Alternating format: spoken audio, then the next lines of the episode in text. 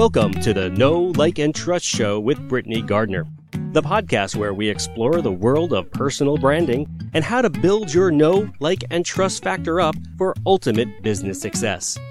And now here's your host, Britney Gardner.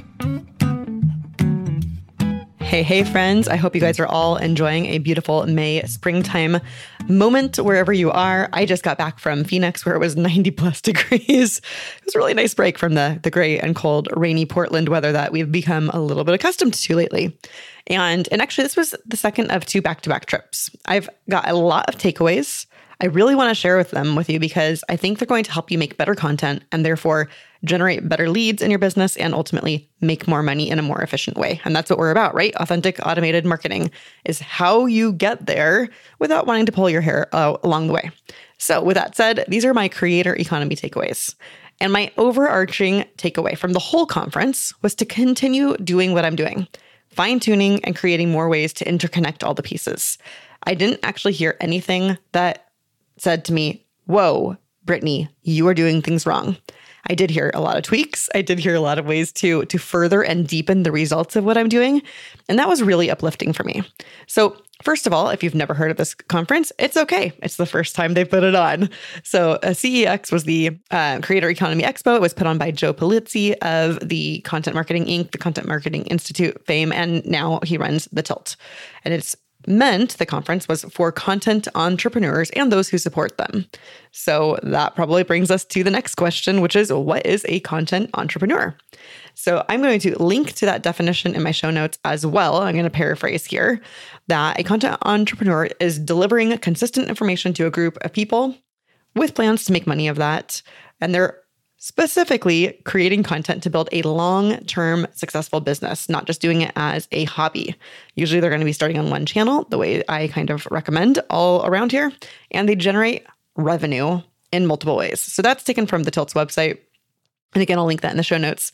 Um, and then the headline on the conference page literally said, and I quote, get the edge you need to succeed in the creator economy.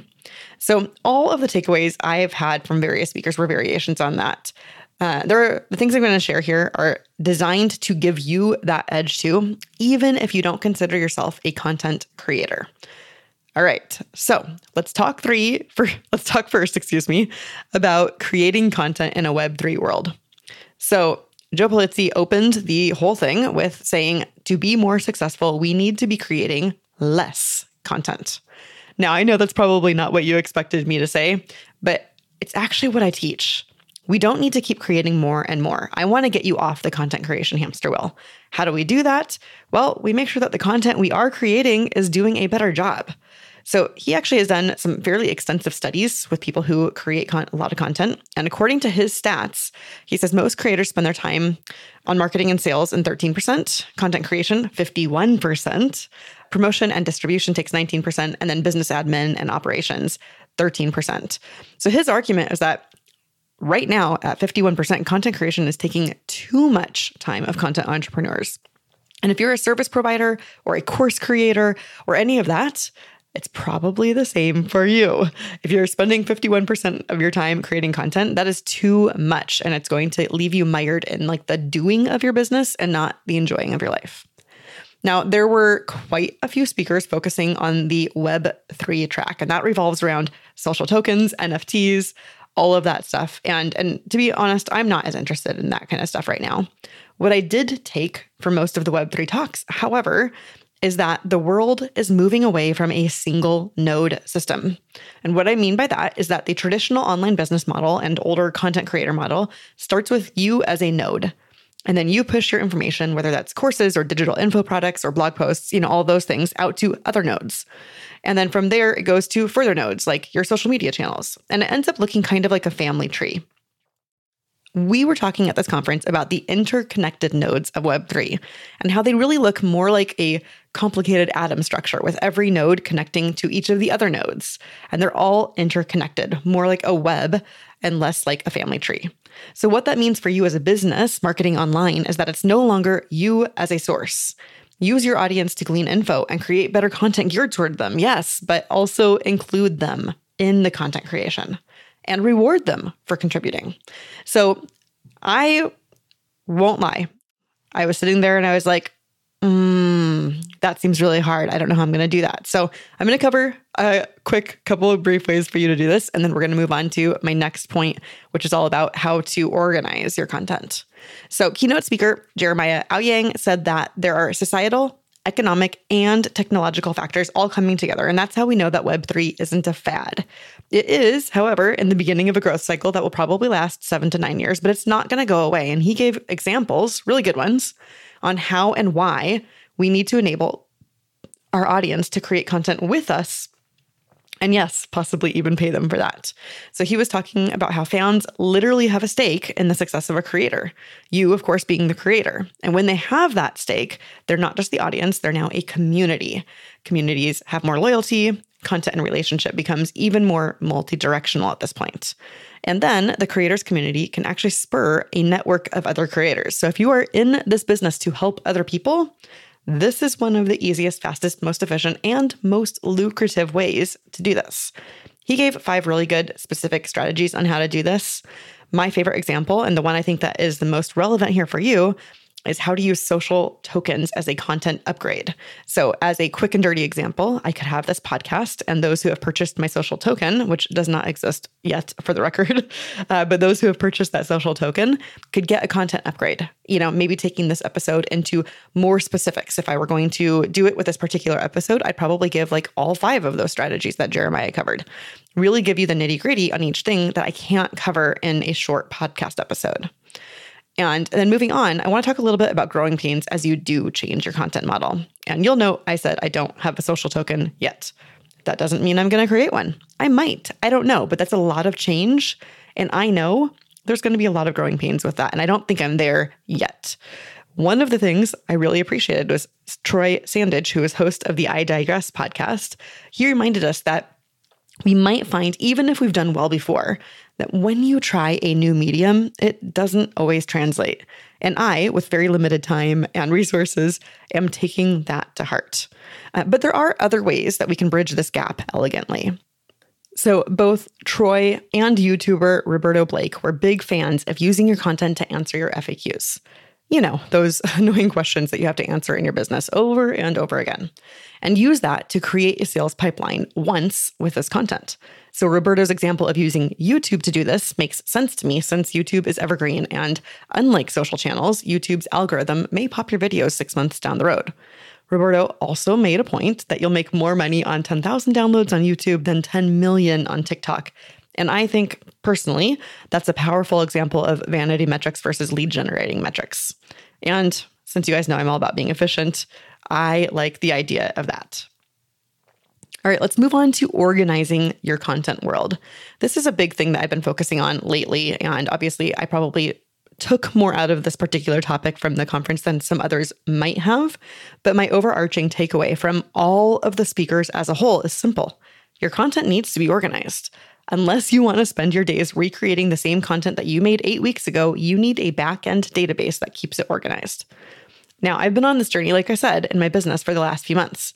Part of redoing my website involved tagging all 190 plus episodes of my podcast and 100 plus blog articles and creating content landing pages that link them together. Uh, you can think of it as a best hitter section for each topic. So, this leads us to the question Is data science valuable?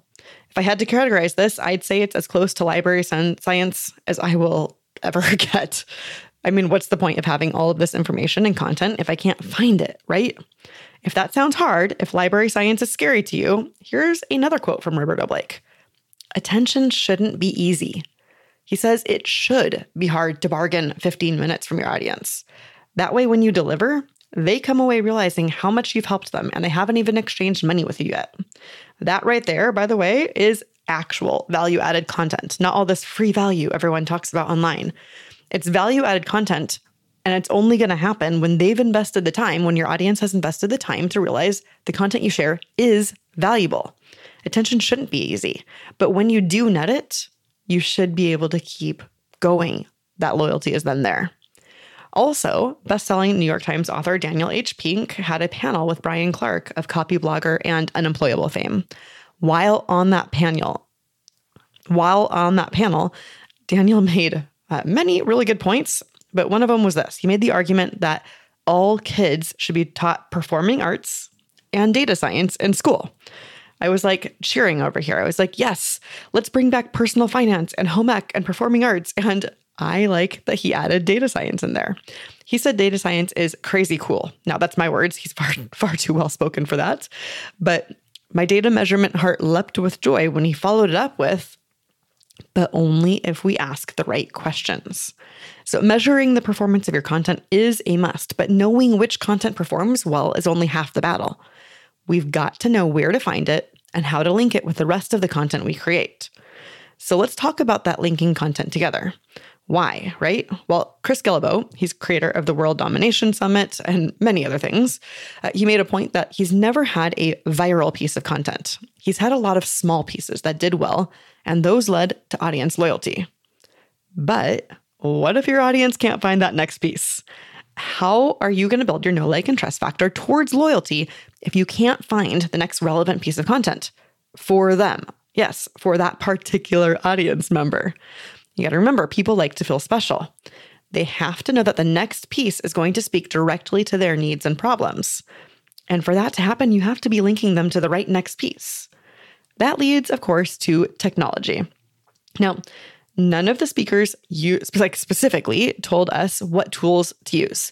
Outside of Mike King, who had a fantastic SEO talk, he gave some specific SEO tool examples that that do work well. He, for example, recommended WordPress as the site engine for most uses for most people, and I was like, "Yay, check, done." And he recommended really common plugins like you know Yoast SEO for schema markup and keywords.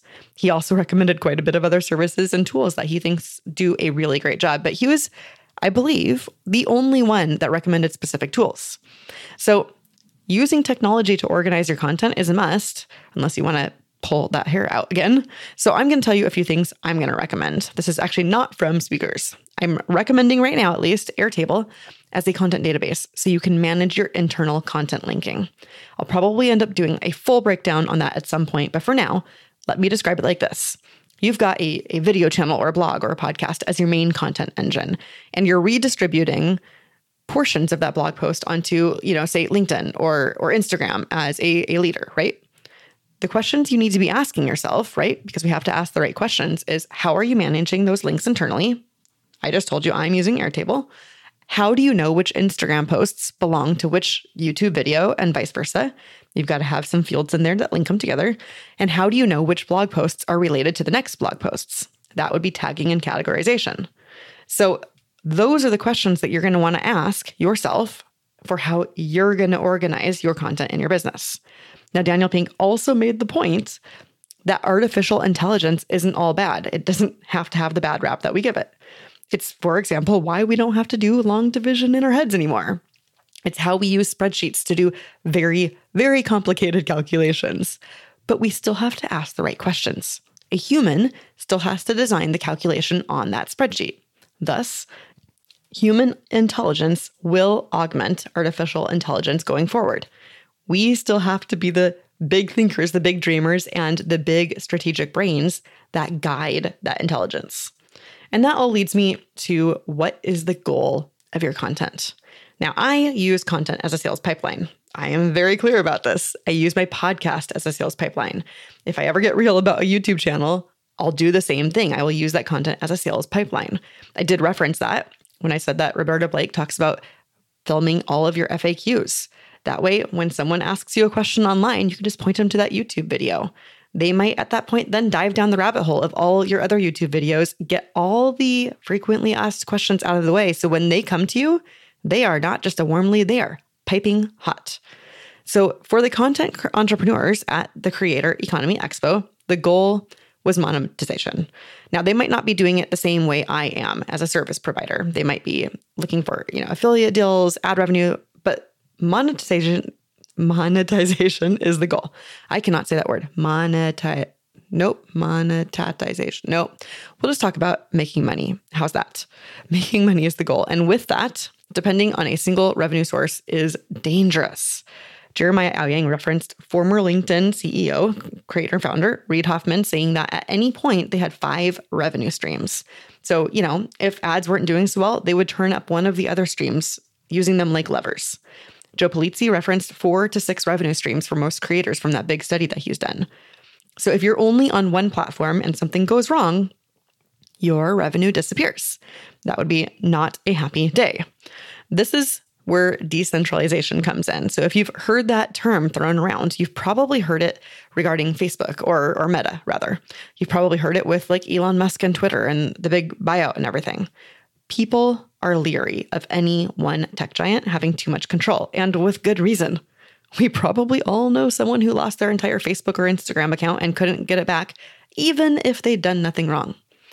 Jordan Harbinger said it really well. He said, if Google sneezes, all the creators on YouTube get a cold.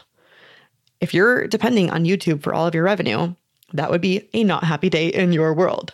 Now, he's a podcaster, and he said this in terms of repurposing content. Podcasting is fairly decentralized, there's no one source for it anymore. You can survive even without your show being on Apple Podcasts now. But he was talking about repurposing your podcast onto other platforms. You can't depend on just one of those platforms to bring people back to your podcast. He talked a lot about attribution, again, speaking to my little data measurement heart, and how it's really difficult that, you know, some people are like, oh, TikTok's been great for my podcast. And his argument was, you can have 100 people hear about your podcast on TikTok, but how many of them are actually hopping over to the platform right there? Probably not too many.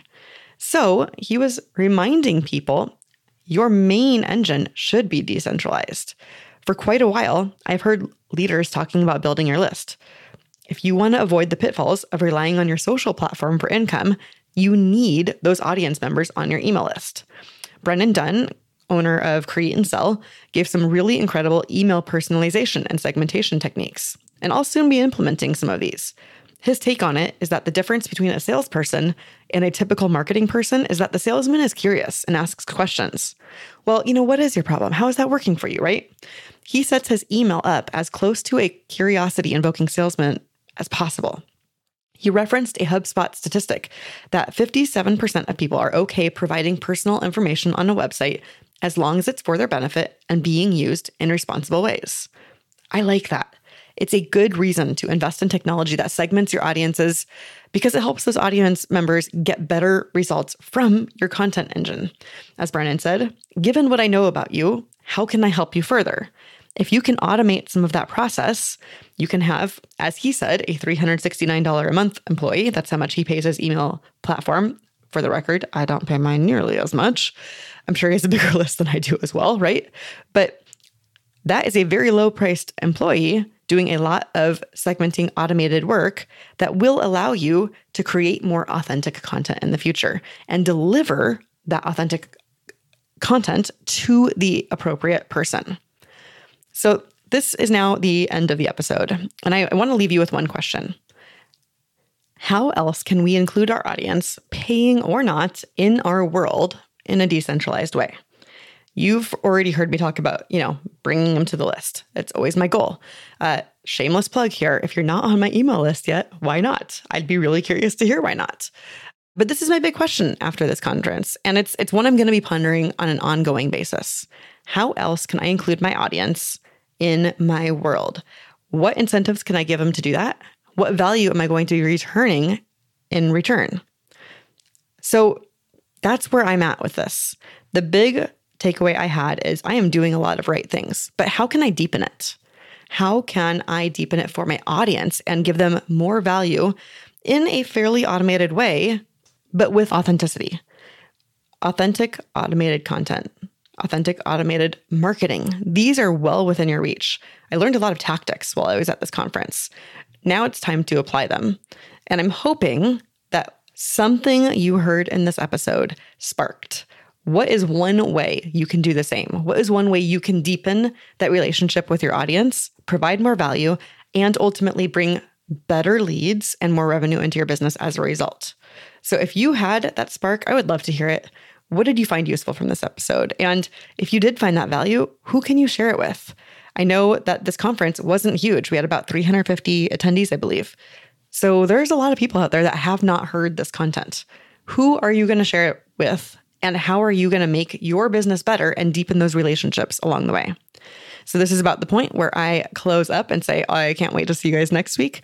And if you have not yet rated the show, and I know there's a lot of listeners that haven't because I see my ratings and I see my reviews. So if you have not yet reviewed the show, I ask you, will you please just do me that solid? Go there, give other people a little bit of insight into why this show is valuable for your world. With that, I'll see you guys next week.